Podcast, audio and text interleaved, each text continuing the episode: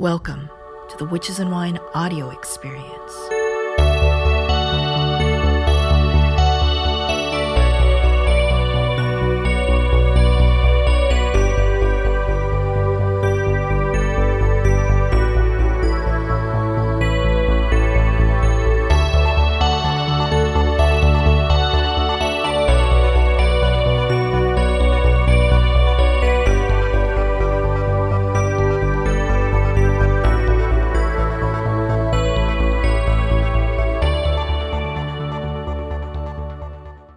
There's a lot of uh, a view of Asian Americans almost like we're, we're supposed to be cut off from our spiritual tradition, especially if we're born in the West.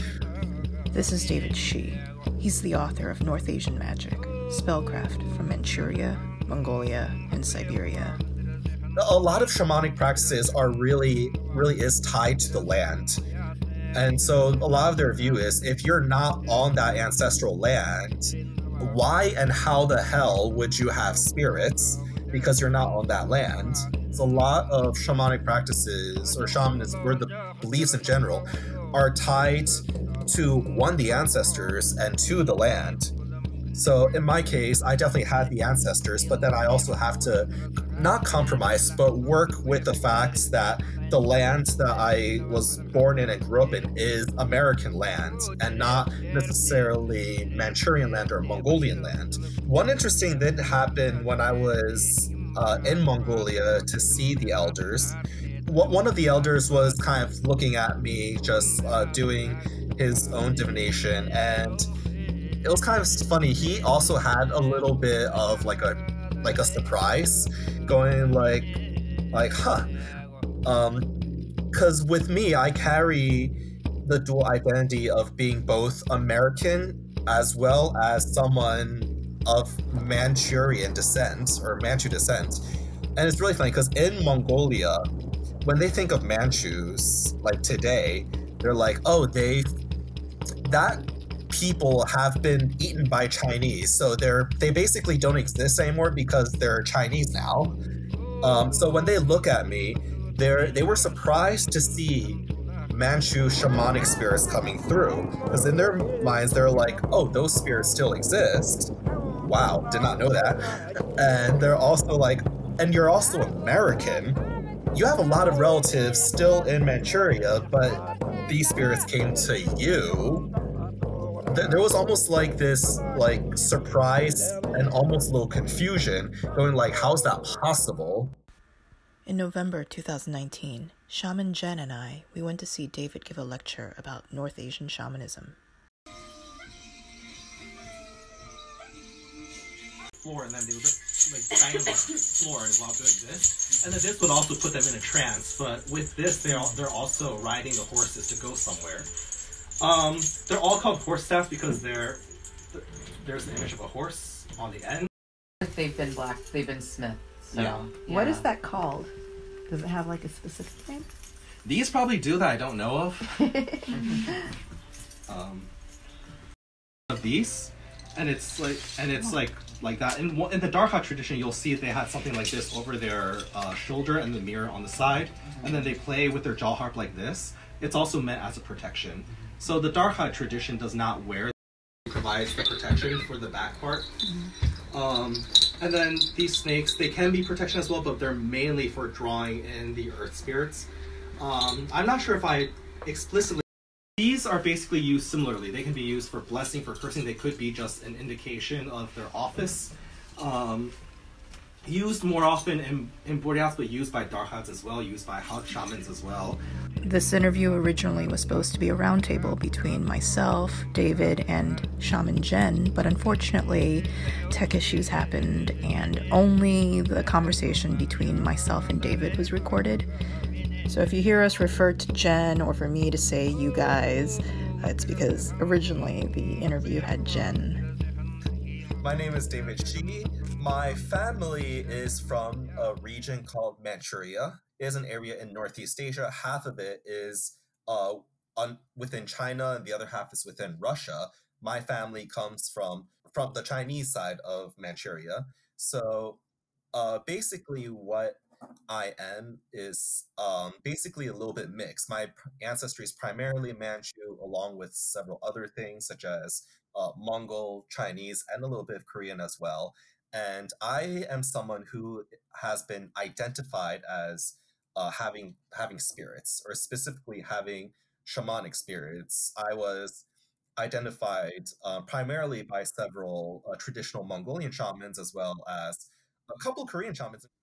So, so basically, uh, I am someone who is told uh, primarily by shamans in Mongolia that I am supposed to practice traditional shamanism. I'm someone who's chosen by my ancestral spirits. So I'm currently on that path right now, trying to uh, find the proper the proper teacher to take me through the initiation through that path and in that process uh, i'm also doing several practices primarily for myself um, don't usually do uh, services or practices for other people. Sometimes i do occasionally it's really on a case by case basis.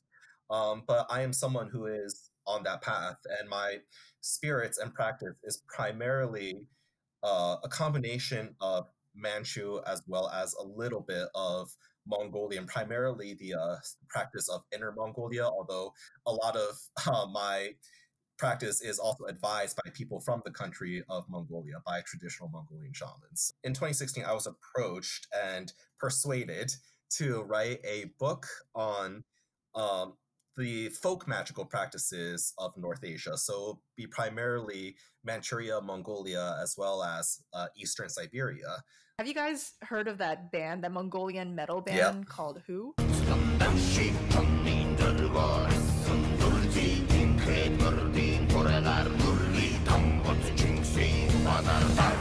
Basically the shamanism practiced uh, a little bit more in the uh, interior is based off of a, a nomadic lifestyle of some sort. Uh, Even if the people are no longer nomads, even with Manchus, they haven't been nomads for hundreds of years, but like thousands of years ago they were, and that's when the shamanism developed.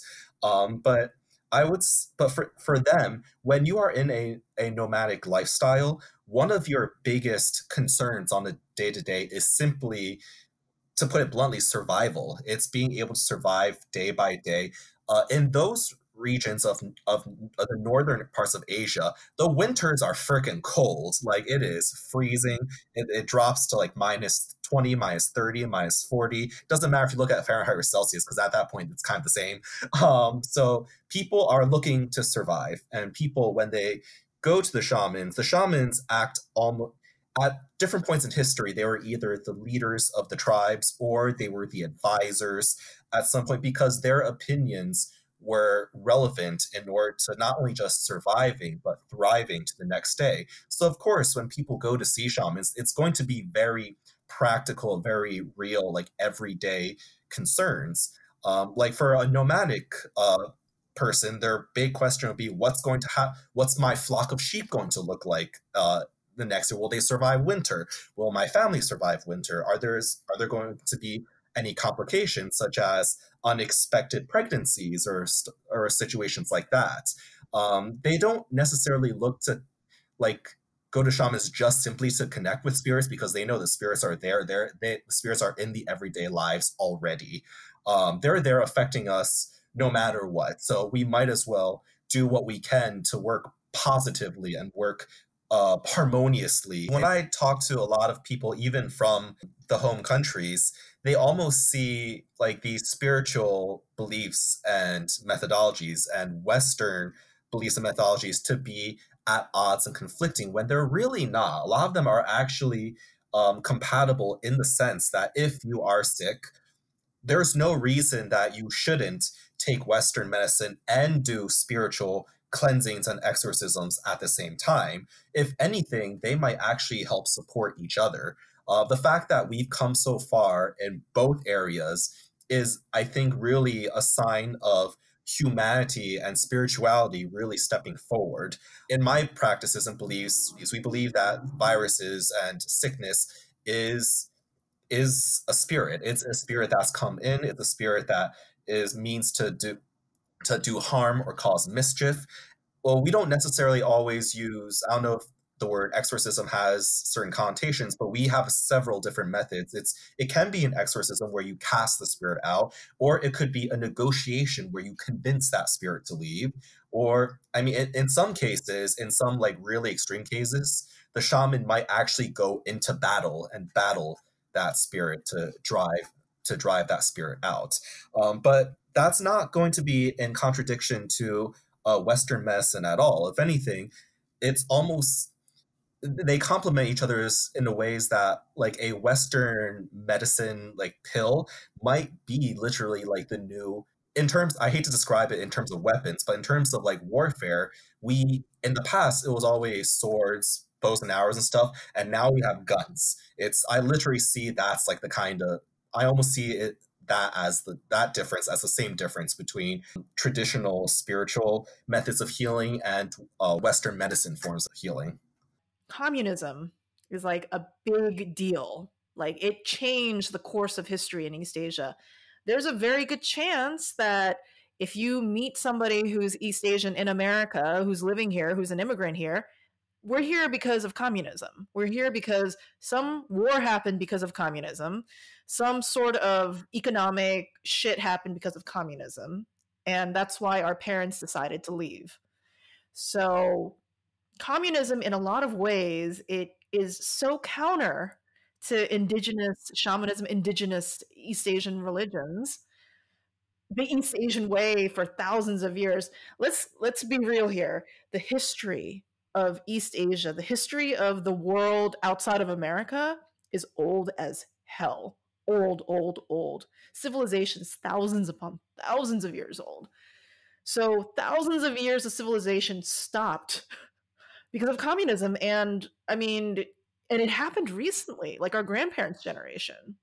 Actually, I was having a conversation with my grandmother a few months ago, and she was actually telling me a story that when she was a child, uh, communism had just came into power but didn't really affect everyday life yet, she would actually see um, shaman ceremonies in, in Manchuria. At the time, she was living in North Manchuria near the Russian border, so basically, really the heartland. And she would see ceremonies every day. And whenever they happened, the kids would basically run around town and sort of like like scream announce it because uh, the Slavs, oftentimes the ceremonies were very public events, and it's something that you saw in everyday life every single day. And when the authorities really cracks down, she would say that they just suddenly overnight they just disappeared. Um, like they just stopped.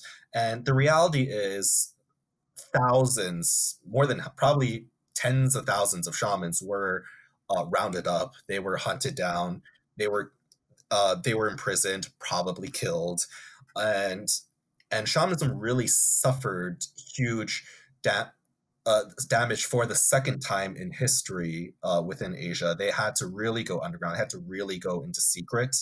Uh, my grandmother was saying she keeps hearing rumors that they might the ceremonies might have still been happening, but they were just so secretive that people didn't know about. It's almost like shamans were cut out from public life to the extent that a lot of people, when they needed to see a shaman, they could not ha- get access to one because they w- could only do ceremonies for like trusted family members, trusted relatives, trusted friends, uh, and pretty much that's and they had to be always on the run because if they stayed in one location too long, that that increases the ch- their chances of getting caught.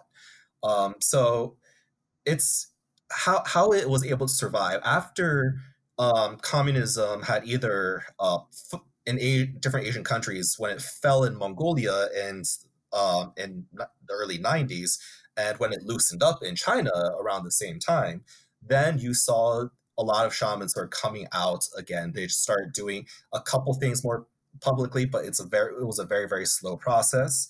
Um, so they were they were able to take on students. That's another thing. They were able to slowly take on students again um, from a lot of different cultures.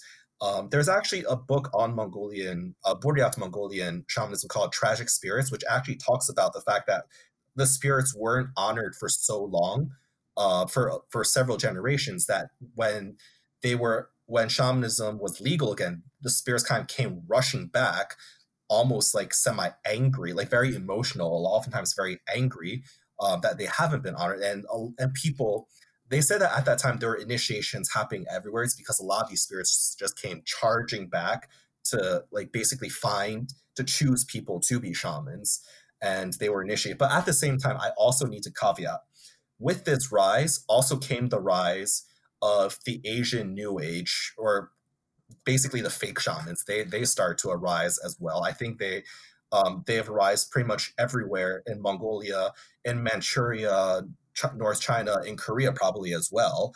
Um, of a lot of there, you have that population of legitimate shamans, and then you have that population of people pretending to be shamans because I guess they see as profitable. I guess.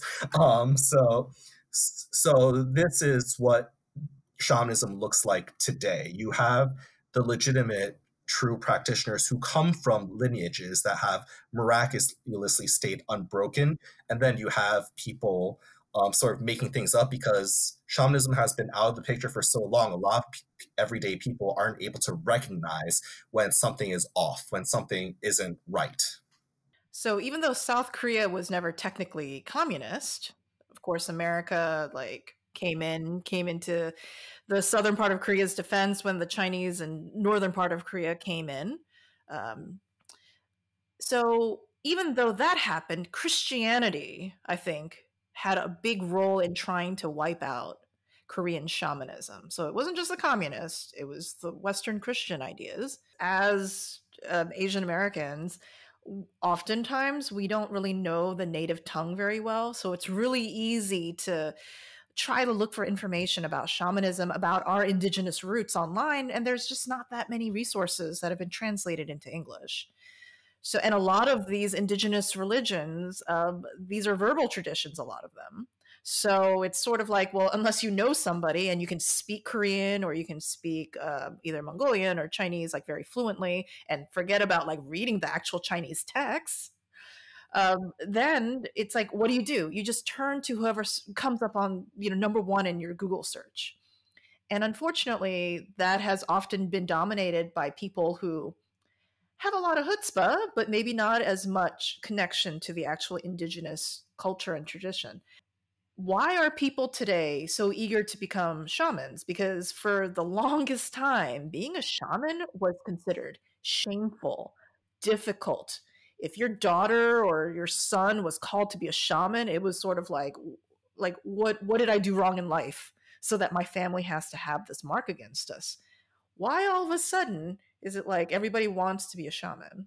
Because the word shaman has become a new sexy word that it almost people almost see that word as have somehow having an attachment of power and somehow some kind of legitimacy.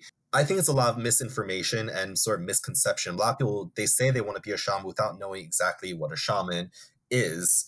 Um, it, it is a very very specific uh, role very that takes up pretty much your your entire life. And I think people, a lot of people in the West, uh, and a lot of Asian Americans too, unfortunately, they see the word shaman as just referring to a holy person or like a priest or priestess of an indigenous belief system, and sort of that's it. It's just uh, an indigenous um, spiritual person. And there, when there's so much more behind that, um, I think in a lot of these societies, like you, you don't have not only do you not have to be a shaman to be spiritual there are so many other spiritual roles in society as well that i think are often being ignored because the, the word shaman is is sexy in the english language um, i just want to like really talk about the, the roots of the word shaman and how it came into the english language so I mentioned that I am Manchu. Manchu is part of a wider group of people known as the Tungus people. The Tungus people span from North China to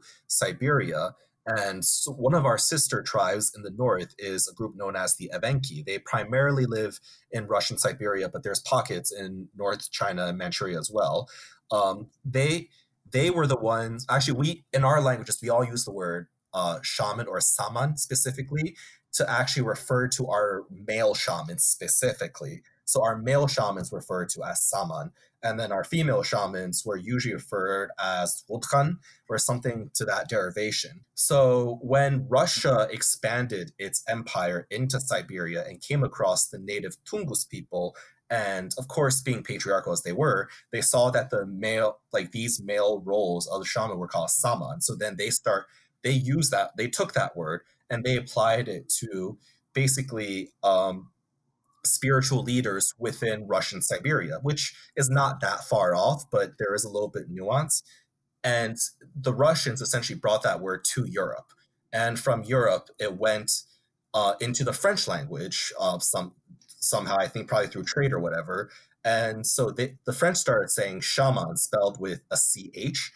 Um, and they basically used it to describe basically barbarian pagan peoples uh, through um, either Russia or Europe. So, so the pre-Christian um, pagan like roles, spiritual leader roles, they also start calling referring to them as shamans because they just started using that word to describe everything. And of course, from French, it went to the English language. The English having the largest like empire, whatever in history, or the largest territorial reach, they started using that word shaman to describe to any indigenous uh, spiritual authority with anywhere. And that was the definition that stuck. And that was especially the definition that stuck in the US when the when col- early colonizers started using that word to describe Native American spiritual uh, authority figures, even if though Native Americans one they don't have that word, and two even their elders will admit that their spiritual authorities don't fit with the traditional definition of that word because they looked it up because they they did not know the word, so they looked up the original the, the original indigenous roots, and they're like, we're not that. Um, but I think that's ultimately that was the definition that stuck in the English language. And when people uh, are hungry to be, say they're they're hungry to be shamans, they are just looking at that definition. They don't want the um, a lot of the modern widespread uh, Christian or or Muslim or a lot of these like roles. They want to look at indigenous roles. So the first word that comes to their mind, shaman. I think a lot of people, especially in America, when you hear the word shaman, a lot of people use that word to mean like you are like almost like a medicine woman, medicine man. You have connection with some like greater spirit. But the word shaman is very specific, right? It's very specific to the Northeast Asian region. So you can call somebody who is Korean and works with spirits a shaman. You can call somebody from Mongolia, and maybe like that Manchu area. But you wouldn't necessarily call, let's say, somebody from Vietnam who works with spirits. Would you call them a shaman?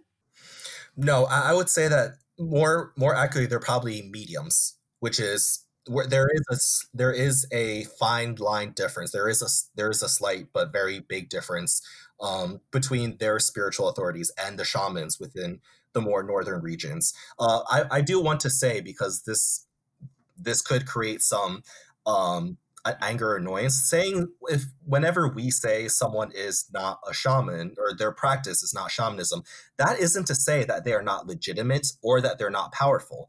I'm sure a 90 year old spiritual elder from a non-shamanic background could probably still kick my ass. Um, so it's so just, when we say that they're not shaman we're just saying that technically they don't fall under that definition but that doesn't mean that they're not powerful. That doesn't mean that they're not legitimate Is it would you say it's kind of like you wouldn't call every Christian leader a priest, right? You have to go through a specific initiation to be called a priest.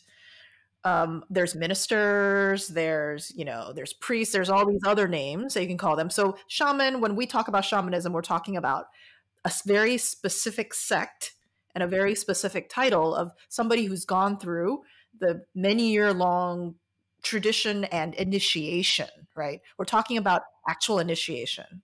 If I were to be more specific, and this is just from years of uh, not only study but conversations with other shamans, I, I, would say that there's really three defining traits of what a shaman is.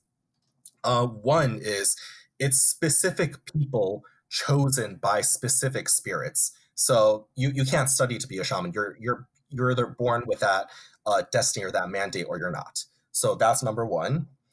Number two, uh, they have to be able to go into repeatable, controlled uh, trance states um, to access their spirits. Either their spirits come into them and possess them, or um, or their own spirit or soul flies out. And that actually leads to number three, the ability to do of spirit flight, where your own soul actually flies out into the spirit world. And I want a lot of uh, Western people who practice core shamanism, which um, it, I won't talk too much about, but they they have a incorrect um, view of what journeying or what they call shamanic journey is because if you're if you it was a true journey where your soul is out of your body your body would either become an empty shell or there would be a one of your spirits would be there they're protecting it so it literally it'd be they if their spirit their soul is gone they're doing like a soul retrieval whatever you you can literally push the person over and they wouldn't know they wouldn't feel a thing because their soul is not there anymore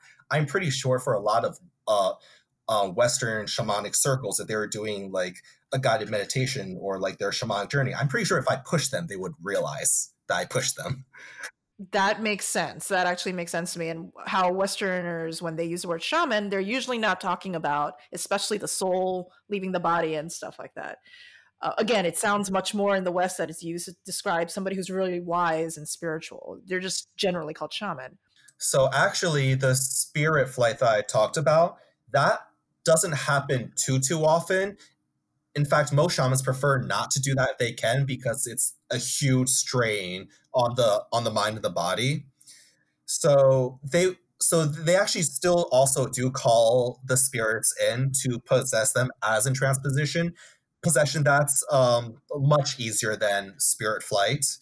And even then it's actually still a little straining. So it's almost like sh- they try to do the easiest thing possible for for the task at hand but they will and they can go to those measures.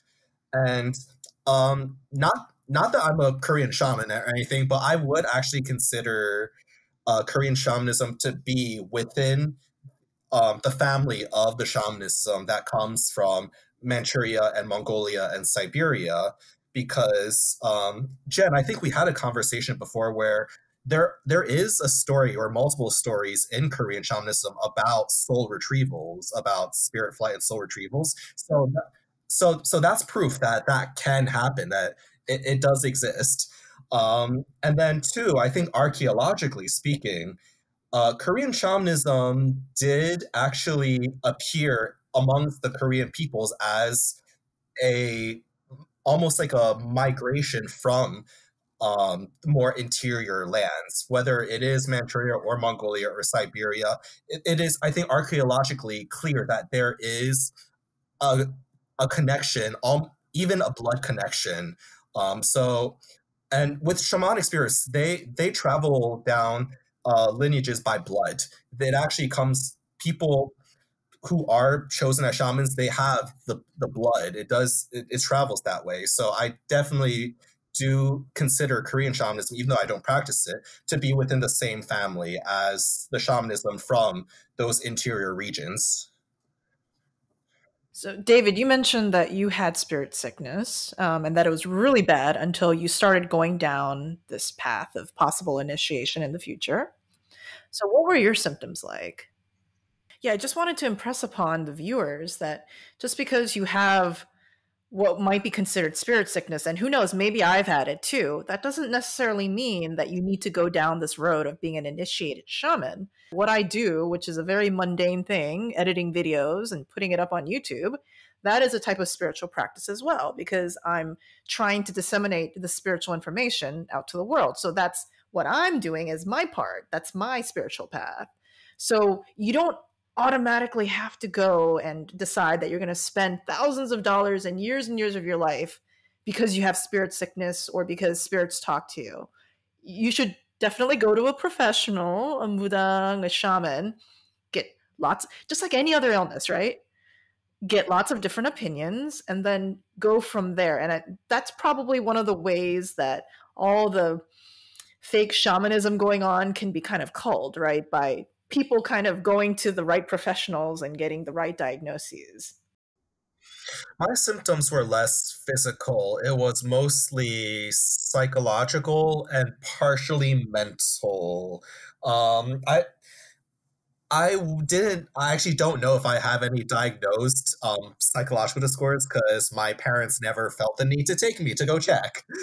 Um, so I can only speak based on my like what I felt. Uh, but basically, it was almost like it. Growing up, I was always either alternating between manic and paranoid to like con- constant anxiety, um, severe depression.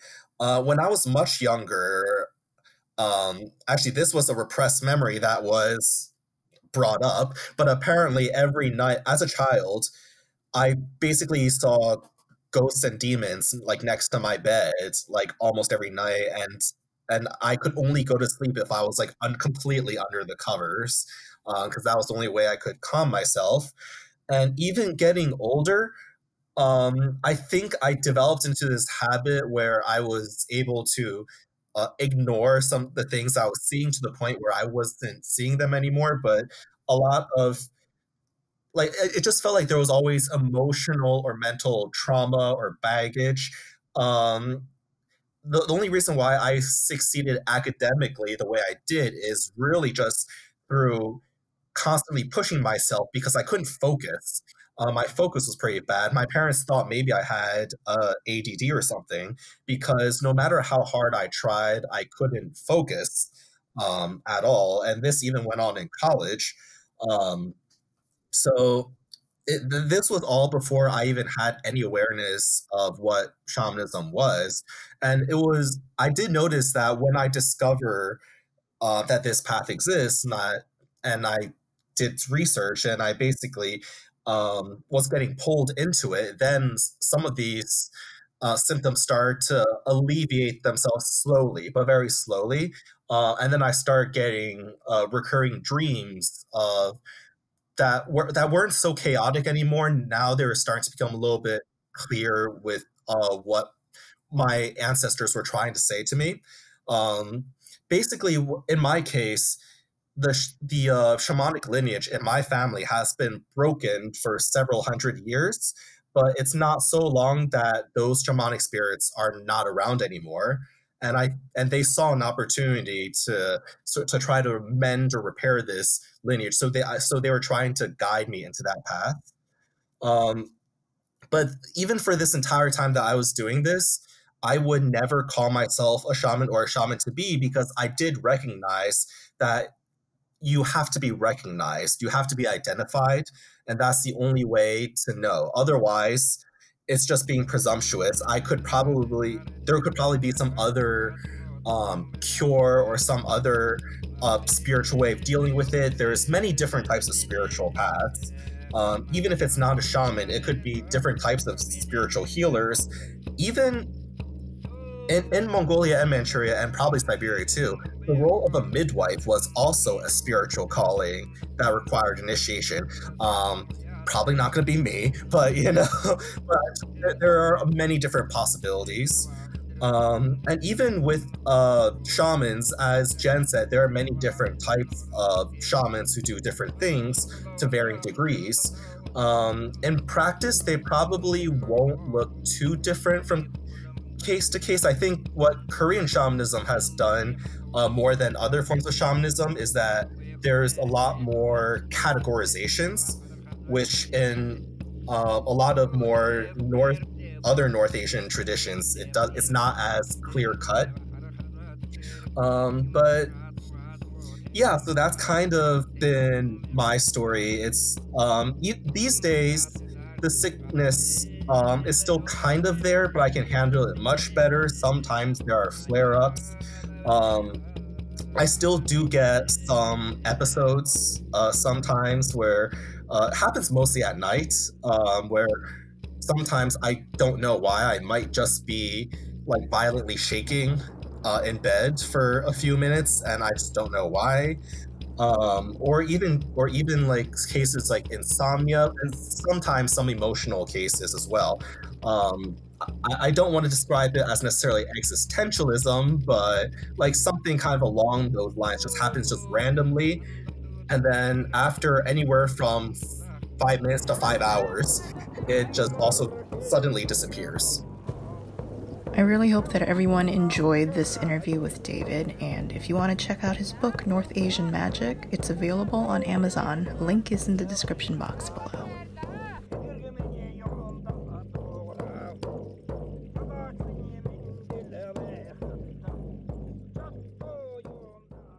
Hey everyone!